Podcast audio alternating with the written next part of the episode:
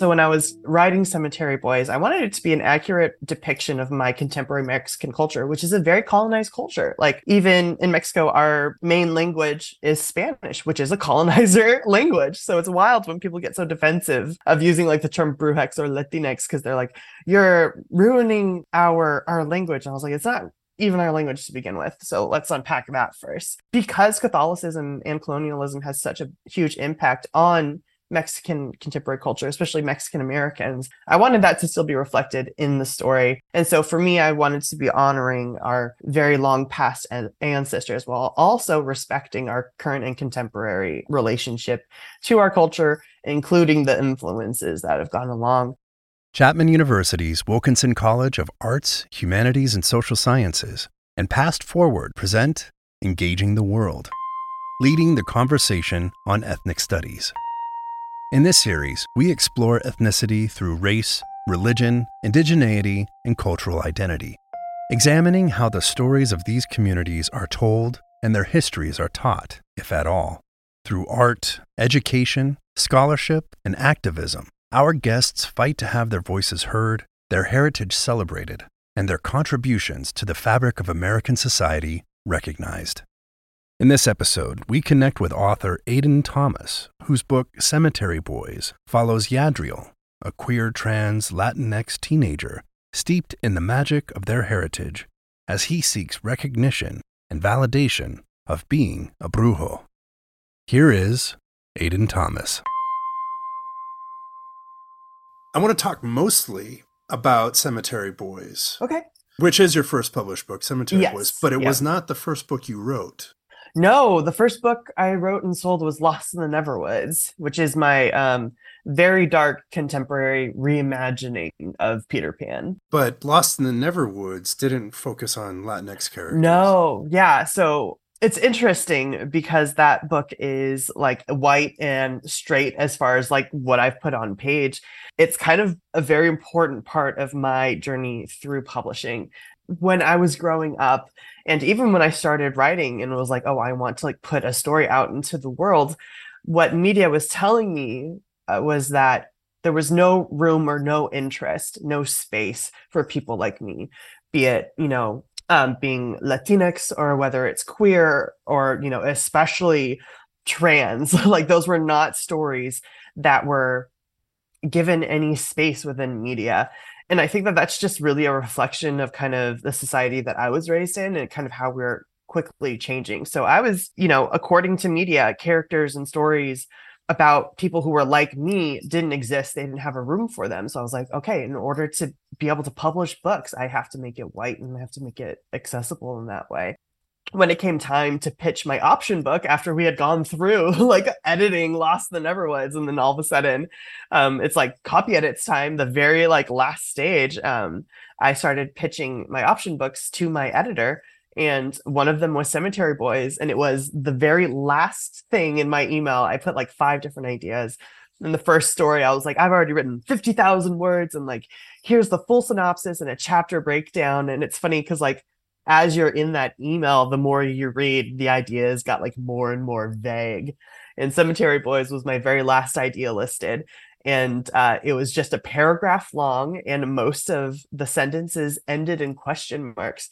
Because what I realized kind of after the fact is like I was asking permission to write a story about a character that was like me. I was like, ah, I don't know, maybe he's queer and like that's something we could talk about. Um, wouldn't it be wild if he was like also Mexican and Cuban like I am and like if we really wanted to like go off the rails, maybe we could make him trans. Like fully thinking that this was not the story my editor was going to pick up.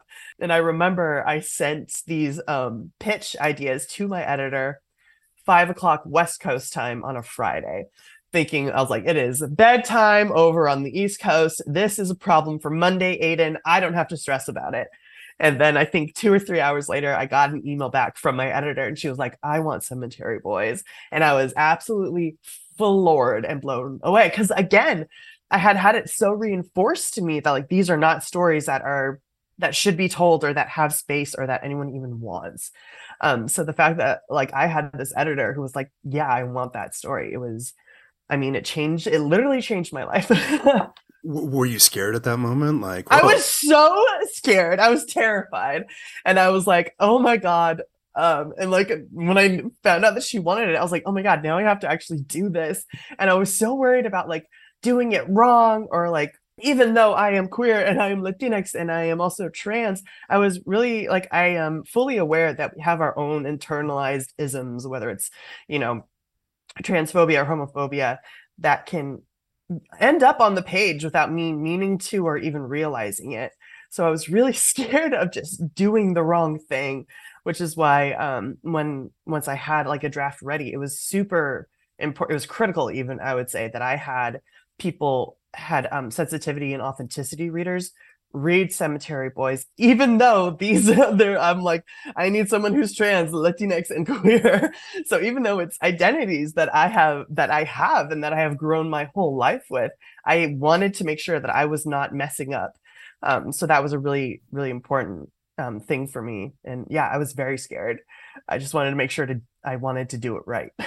it's interesting with with Lost in the Never Boys, like this idea of not being able to write your story, right? There's yeah. this this almost like a catch twenty two where yeah. you have to write for the audience that exists because we don't know if there's this other audience that will respond because there aren't books written for that audience. So totally. it, it, just keeps spinning out. Yeah, and it's you know it's like a it's a self fulfilling prophecy almost. Yeah. So when you were growing up, when you would read or you watch TV or or you'd watch movies, what characters did you identify with? What what did you grab onto and say like, oh yeah, I I can relate or you know? Yeah.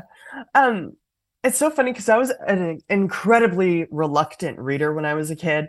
And I don't think I actually read a full book until I was in sixth grade.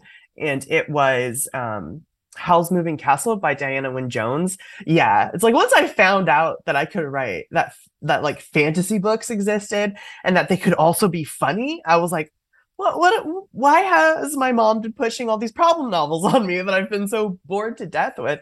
And I think that that still really like reflects who I am as a author today because like I have like these heavier topics, especially like Cemetery Boys. If I was a 16 year old and you handed me a book and you were like, here's a book about a trans boy who is fighting for his identity and his family doesn't understand him, I'd be like, no thanks. like, I'm good.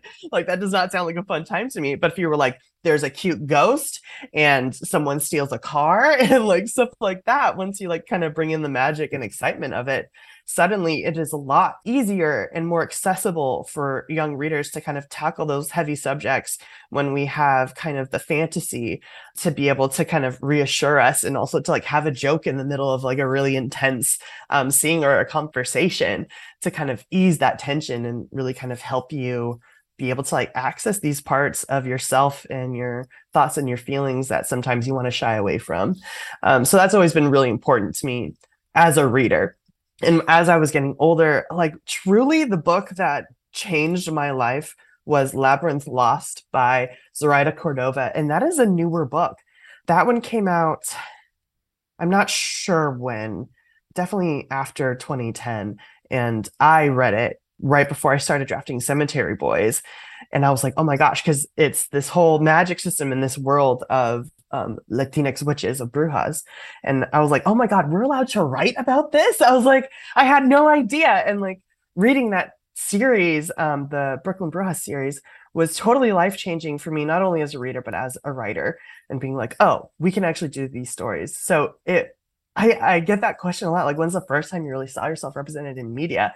And the truth is, the closest I got was Zoraida Cordova's books. And then after that, it was Cemetery Boys, because you know, there truly wasn't any kind of media that represented me that I felt like I could be like, oh yeah, this is something I totally relate to. It's always kind of like bits and pieces ish. and not like the whole yeah, yeah ish totally this is totally. me-ish. yeah yeah exactly so, so, what was that experience i mean obviously you wrote it but then like yeah. what was the experience of having cemetery boys reflect you all these facets of you and then having it be successful I was in shock, honestly. I truly thought like when I was like talking to my uh, publishing team and I was like, oh, I want to do like a pre-order campaign.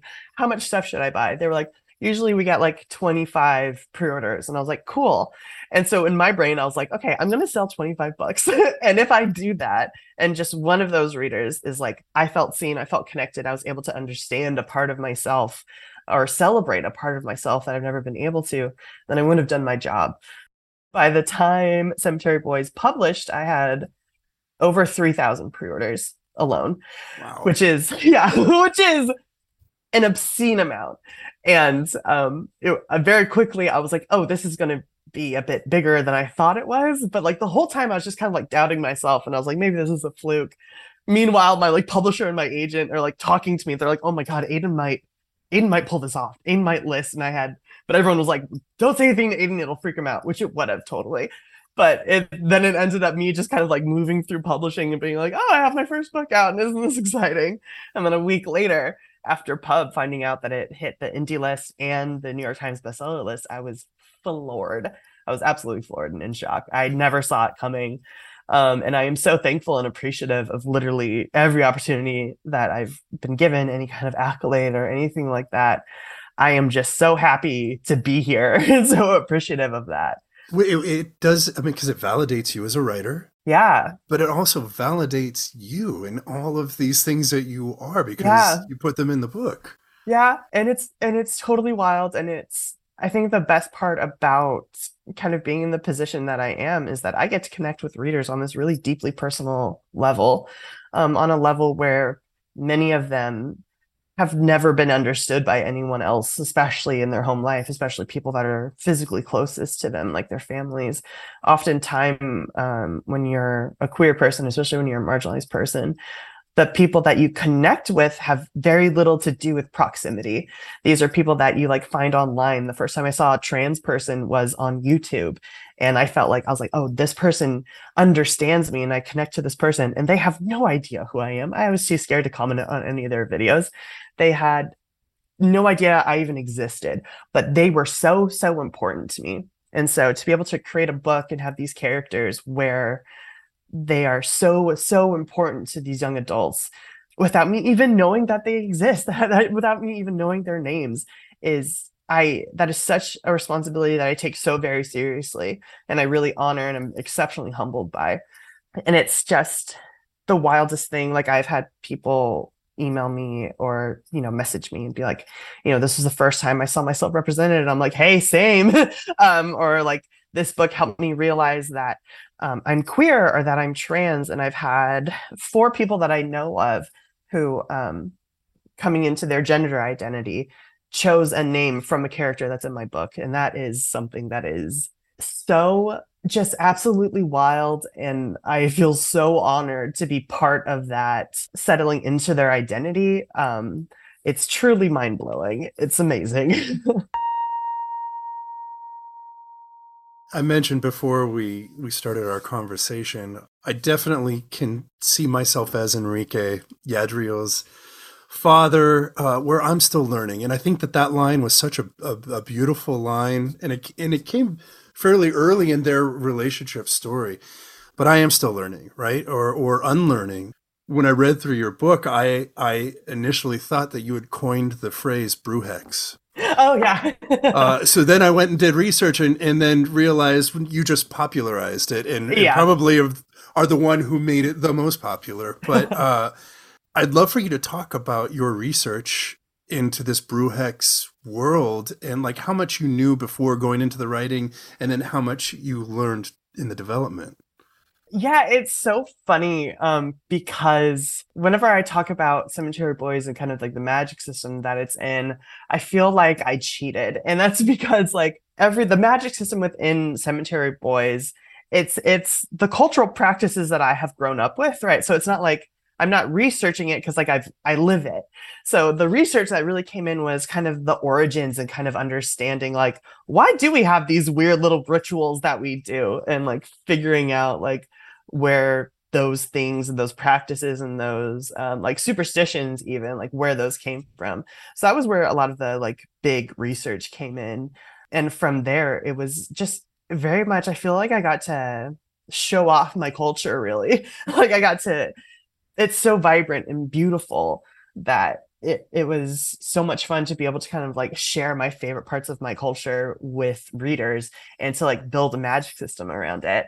Because i kind of just take our beliefs and gave them a very like literal output. Like for example with marigolds we believe that their scent and their brightness is what helps lead the spirits of our loved ones back to the land of the living for two days. And so in the book, I was just like, yeah, the marigolds, here they are, and here come the spirits. so um yeah, it's it was really just kind of getting to brag about my culture and kind of like share all these things that we believe and things that we do um in a in a kind of like a a very open way and that's always been really fun and the research really came into being like okay so why is it like this? Like where does this actually come from? Which was fun to learn because i truly didn't know. I was just like yeah that's just how it is. It seems uh, even in this brujex traditions and beliefs that catholicism plays a, oh, yeah. big role.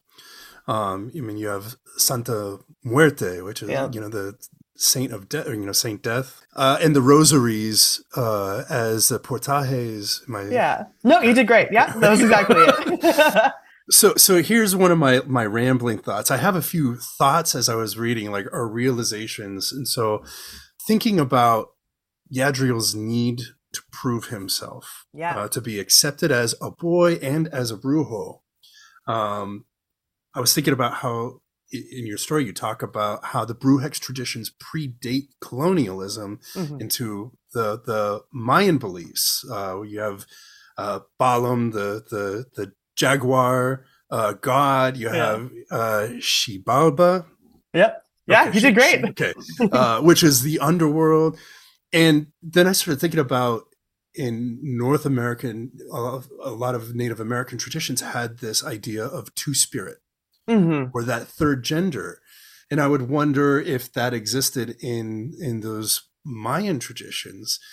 And then I bring it back to, you know, like even we have Julian's say at one point in the hundreds of years of, of brujos that there had to have been a trans brujex. So then I think, was it the colonialism and that Western, that that Catholicism and mm-hmm. that that that's what kind of put close the door on openness and understanding. Th- those were thoughts I had. I don't know what what your thoughts are, but I guess it leads into how, how this uh, Central and South and in, in Mexican culture uh, view this this two spirit, this third gender, this this other, or, or really the LGBTQ plus uh, community in general. Yeah, the wild thing is that before colonialism, a lot of cultures were a lot more queer. And that is just almost a universal truth. Um, and you'll see that across across the world. It's not even specific to the Americas. And so when I was writing Cemetery Boys, I wanted it to be an accurate depiction of my contemporary Mexican culture, which is a very colonized culture. Like even in Mexico, our main language is Spanish, which is a colonizer language. So it's wild when people get so defensive of using like the term brujex or latinx because they're like, you're ruining like our our language. And I was like, it's not even our language to begin with. So let's unpack that first. But so for me, um, because Catholicism and colonialism has such a huge impact on Mexican contemporary culture, especially Mexican Americans, I wanted that to still be reflected in the story and to kind of try to like look at how complex that relationship is. And so for me, I wanted to be honoring our very long past ancestors while also respecting our current and contemporary um, relationship to our culture, including the influences that have gone along. And even just like the use of saints is like a huge in my culture yeah so for me it was like when i'm incorporating this it's not i don't see it so much as a religion which i know sounds so silly when it has such strong catholic vibes to it. But when i think of saints or even like santa muerte the way that i think about them is like yes these are deities that are important to me and my culture. And I believe that every culture has their own deities that look out for their people. And so for me, I was like, yes, this is my community, but like my Latinx community, because when I was growing up in Oakland, California, like that's what my community was. It wasn't, it wasn't like just the Mexicans only hung out with the Mexicans and only the Cubans hung out with the Cubans. Like we're this huge uh, community that comes together. So I really wanted to make sure that I was um, having space for all of those identities that are within the Latinx community. Yeah, so yeah, it's really complex. and so for me, and I get to write a, a, sequel to Cemetery Boys, which I'm very excited about. And for me, part of that, what I want to touch base on is that colonization and um, how we think about how who our ancestors were and how we connect to them, especially when it comes to things that have been taken away from us, like our like our queerness, I would even say. So it's a lot to unpack and it's a lot to cover. Um, and I don't think I definitely did not get to everything that I wanted to touch base on in Cemetery Boys, but I only had 400 pages. Um, so I'm hoping I could do a little bit more of a deep dive um, in the sequel. I'm excited for that. I, again, I want to touch on some things that I had like, oh, or like really, I I learned in through reading your your your book or or yeah. or just you know thought like wow i didn't think of it that way.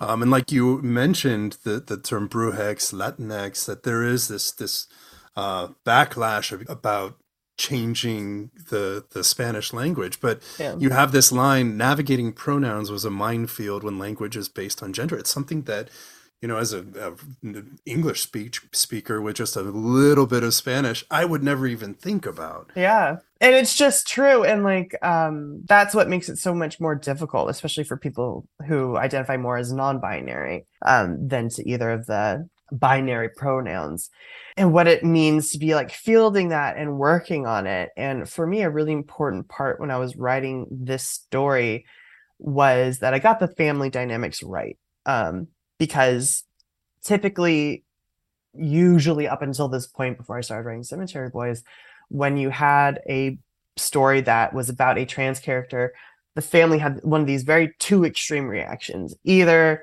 they were suddenly in like the snap of the fingers the perfect allies who knew exactly what to do with their trans kid and how to support them or they completely rejected the kid and the kid gets kicked out and for me my personal experience and what I was seeing around me is that it's much more complicated that and somewhere more in the middle where Yadz's family, it's not that they hate him for being trans, is that they just don't understand him.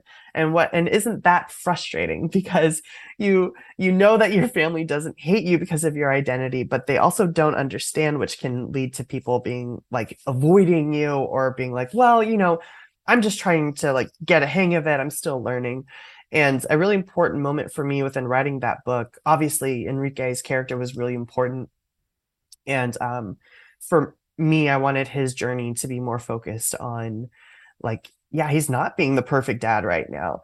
And he and it's but it's just because he doesn't know how to be. It's not that he hates Yads or is like doing this on purpose. It's because he doesn't know how to do it the right way. So when I was writing this story, I wanted to like have examples of the right thing to do and when you do the wrong thing, how that impacts a trans person, especially someone that you love and care about. And a big moment in the book for me is at the very beginning.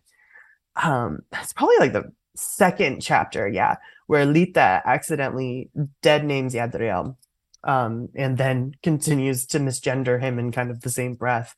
And for me, the dead name didn't matter. I don't write his dead name. I don't even know what Yadz's dead name is because that doesn't matter. In that moment, what mattered was Yadriel's hurt and feelings and reaction to it.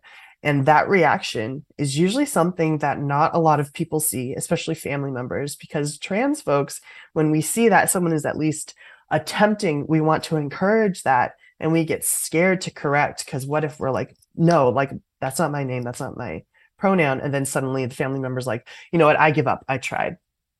So it's this really tough area to be like living and existing in and how do you navigate that? So for me with writing that scene what i wanted was to have parents and family members who have trans um, folks in their lives to be like yes you think that this is a small slip up but that small slip up on your end this is how it feels and this is the damage that it's doing um, and this is the fear that your trans loved one has in order to even confront you about it. So, so yeah, it's so complex and there's so many facets to it that I wanted to have like these multiple examples of like the right thing, the wrong thing, the kind of like you're trying to do right, but it's still wrong. there was another moment, well, there were a few moments where where characters were seeking help mm. and the idea was floated to go to the police. Yes. And was immediately dismissed. Um, and it was something that, you know, I, I I can understand the aggression and the apathy that police uh, offer to communities of color mm. or immigrant communities. But the one thing that that I had like, a, oh, I didn't even think about that was the fear of the undocumented. Yes. Not going to seek help for not only just from the police, but from anyone for fear of deportation, which was that's that's intense when you're in a country and you can't even ask for help. Exactly. And that's how a lot of really horrible things go under the radar. And it's more than just like someone, like a big thing, like someone who's missing. It can be smaller, but just as extreme things like um, even domestic abuse and stuff like that. It's like our people, we don't have the safety to be even able to reach out to the people who are supposed to protect us because we have been so vilified as immigrants, especially ones that are undocumented. So it really puts my people in a, in a horrible position of choosing safety over having to go back to a country that is incredibly dangerous to them. So it's really a picking and choosing of the lesser of the evils. Um, so that was a really important thing for me to acknowledge because uh, I mean, just like you said, I think it's something that a lot of people don't even think about or acknowledge because it's so easy to just be like, well, why don't you call the cops? And it's like, well, because I get risk getting like kicked out of my home. That's why.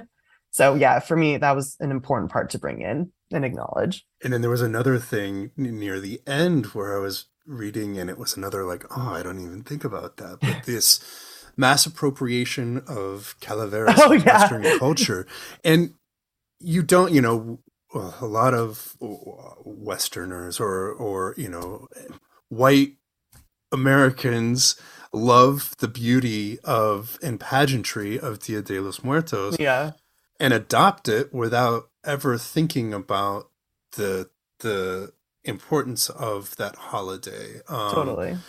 Uh, and you see people dress up with their the the candy skull makeup and yeah. just have no clue what they're doing. Uh, yeah. That was definitely an aha moment reading like, oh. Well, and it's it, and it's funny too because I definitely wanted to touch base on it, and um, Yadriel.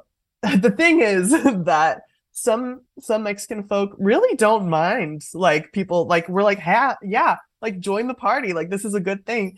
But to others like it is a very it's a sacred thing um and especially the biggest issue with it is that if you're gonna like our culture if you want to like like celebrate or be interested in it be interested in us as people as well not just like this costume that you like to do. Right. like be invested as a, in us like be supportive of us.